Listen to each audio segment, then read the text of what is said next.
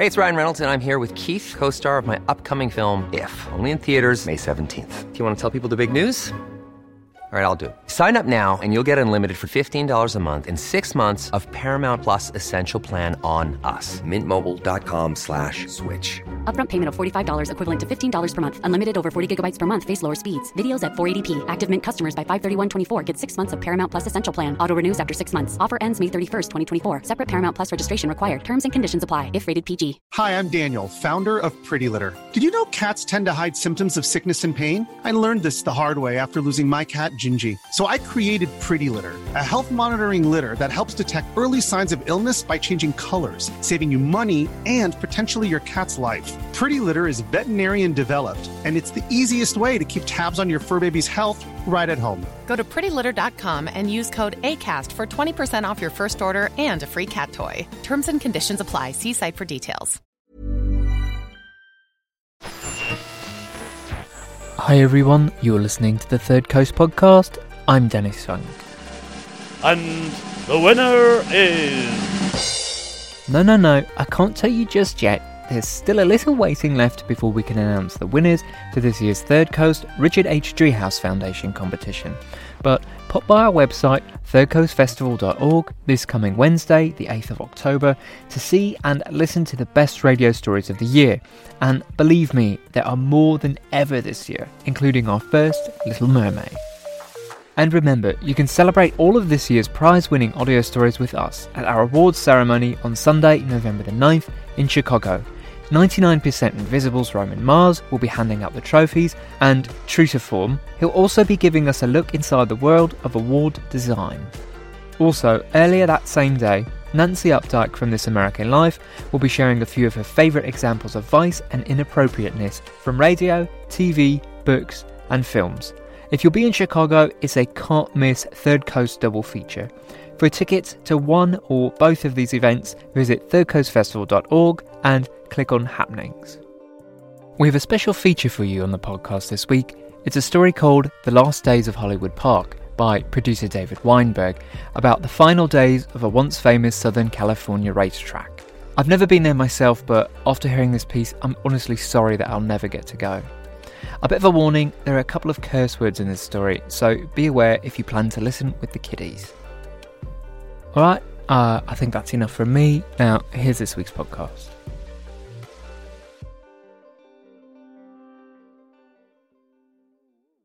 June 16th, 2005, started as a pretty typical Thursday at Hollywood Park.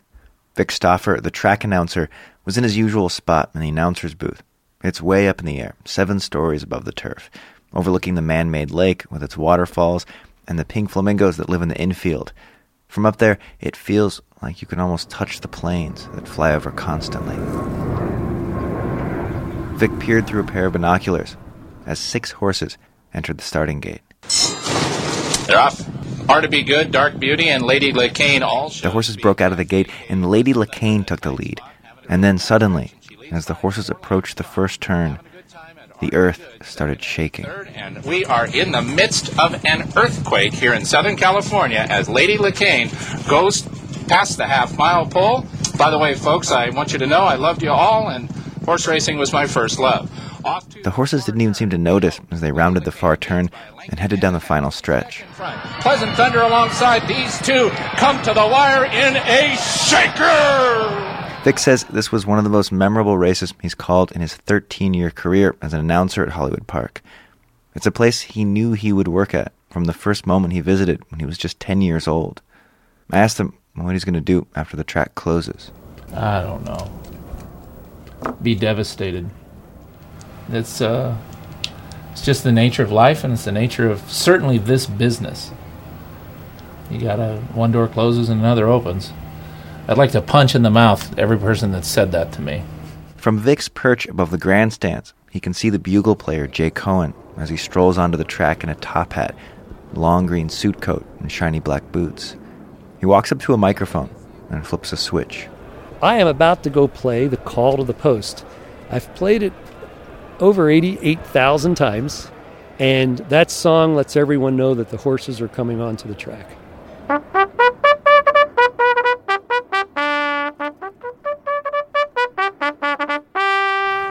One by one, the horses appear from inside a tunnel, like football players coming onto the field at the beginning of a game, only more majestic. Should be a good day of racing today, huh? Yeah, I think so. Absolutely gorgeous. In 1936, Hollywood Park was nothing but a swampy bean field in Inglewood. But two of the four Warner brothers, Jack and Henry, saw the land as an ideal spot for a horse racing track. Southern California already had a track at the time, Santa Anita, but because of anti Semitism, Jack and Henry weren't welcome there. From the beginning, it was a place to be seen. If you were a movie star and you wanted to be in a Warner Brothers picture, it was a good idea to show your loyalty to the studio by playing the horses at Hollywood Park. The skies are clear, the temperature's in the 70s as we enjoy our usual cool sea breeze from the Pacific Ocean, which is only five miles away. And uh, the flag is up, and they're off, and running. And horse racing was the most popular sport in America. When Seabiscuit raced War Admiral in 1938, the year that Hollywood Park opened, 40 million people listened to the race on the radio. Even the President of the United States, Franklin D. Roosevelt, stopped a cabinet meeting to listen. And for over a decade, Hollywood Park had the highest attendance of any track in the country, right up to the 1970s. I think my generation was uh, where it started to kind of unravel. Nason Smith spent a lot of time at Hollywood Park in the 70s when the glamour started to wane. His dad was a bookmaker. He took bets illegally on the side. The track in the 70s was so much seedier, different kind of place. The writer Charles Bukowski was also a regular at the track. In a column he wrote for the underground newspaper Open City, he described Hollywood Park this way The horses look the same, and the people a little worse. The horse player is a combination of extreme conceit, madness, and greed. It was like hanging out with carnies or something. When I would go there, uh, Charles Bukowski would be there. I went up to him one time. He was at the bar and he was drunk, and I introduced myself. I was about 16, something like that. I had a beer and a racing form, a cigarette, and said, you know, Mr. Bukowski, you know, I'm a, I'm a writer too. I'm a bit of a poet, and I was wondering if you uh, had any advice for me, like how do you break into the game or whatever. And Bukowski turned around and and uh, said, "You want some advice?" And I said, "Yeah, I'd like some advice." And Bukowski just sort of lifted his arms, just sort of gesturing to the place, and he says, "I'll give you some advice. You, you should get the fuck out of here." and then he turned around and went back to drinking. Today, Hollywood Park isn't so much seedy as it is empty. Attendance rarely tops 5,000. There's a lot of theories about why the sport is in decline. You can bet online now. And with 30 minutes between each race, there's a lot of downtime, unlike football, baseball, or even NASCAR, where the action is constant. And people, they don't seem to value pageantry the way they used to. You know, there's a certain poetry and beauty to the horses that is uh, like no other sport. And it's, uh, it's disappearing. There are three horses buried at Hollywood Park. Their bones will be dug up and moved when the track closes. Great Communicator, Landaluce, and Native Diver are their names. Native Diver was one of only two horses to win the Hollywood Gold Cup three times. The other is Lava Man, who is still very much alive. In fact, he still lives at Hollywood Park. He's a happy boy, always a happy boy. Salvez Rivera rides Lava Man, who's retired from racing.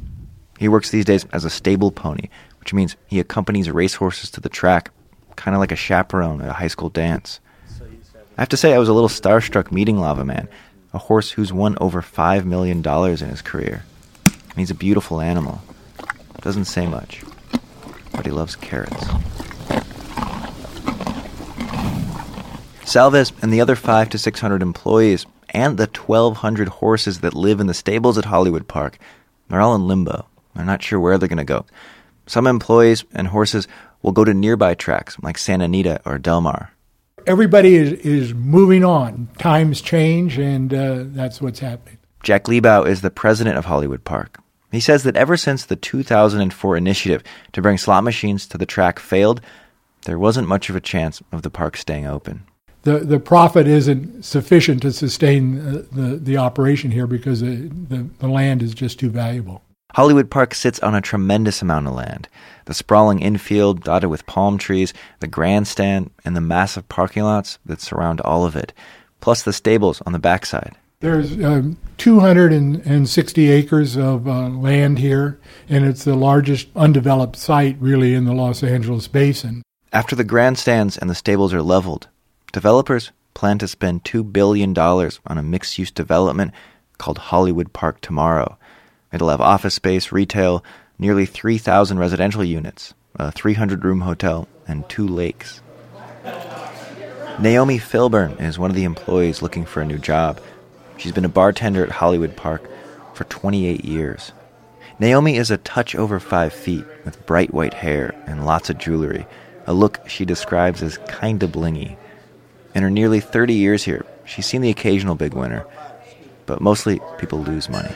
So then one time I had a customer came over to get a drink, and he had said that he had, oh, I just lost three hundred dollars on that horse, and I said, well, you should have given it to me. I would have at least appreciated it. And he said, well, then you'd have to marry me. And I go, why? Were you going to marry the horse?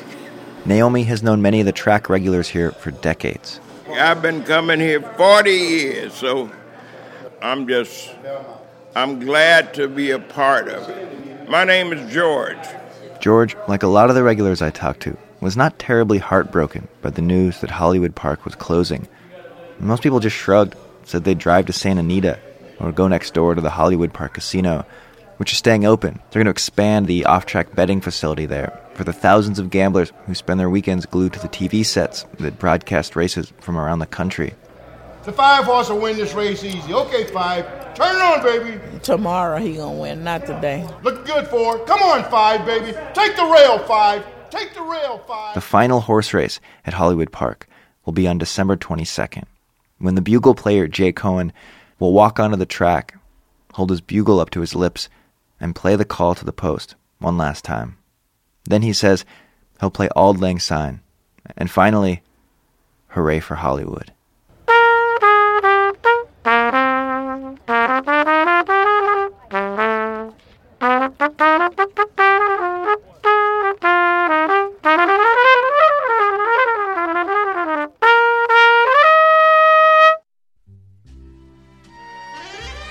Lost Days of Hollywood Park was produced by David Weinberg and was first broadcast on KCRW as part of the Independent Producer Project. Hooray for Hollywood, that screwy valley, hooey Hollywood. You can hear more work from David on his podcast Random Tape, which you can find at randomtape.com. The name of the podcast pretty much describes it dead on, and it's strange and lovely all the same. If you really missed Resound this week, remember you can listen to every single episode ever on our website, thirdcoastfestival.org, or download past episodes the same way that you found this one. And don't forget to follow us on Facebook or Twitter. Alright, that's all for this week's podcast. We'll be back next week with a brand new episode of Resound, and as always, thanks for listening. From TV's Lassie to Monroe's chassis is equally understood. Planning for your next trip? Elevate your travel style with Quince. Quince has all the jet setting essentials you'll want for your next getaway, like European linen, premium luggage options, buttery soft Italian leather bags, and so much more. And is all priced at 50 to 80% less than similar brands. Plus, Quince only works with factories that use safe and ethical manufacturing practices. Pack your bags with high-quality essentials you'll be wearing for vacations to come with Quince. Go to quince.com/pack for free shipping and 365-day returns. Hey, it's Paige DeSorbo from Giggly Squad. High quality fashion without the price tag. Say hello to Quince. I'm snagging high-end essentials like cozy cashmere sweaters, sleek leather jackets, fine jewelry, and so much more. With Quince being 50 to 80% less than similar brands. And they partner with factories that prioritize safe, ethical, and responsible manufacturing. I love that. Luxury quality within reach. Go to quince.com slash style to get free shipping and 365 day returns on your next order. Quince.com slash style.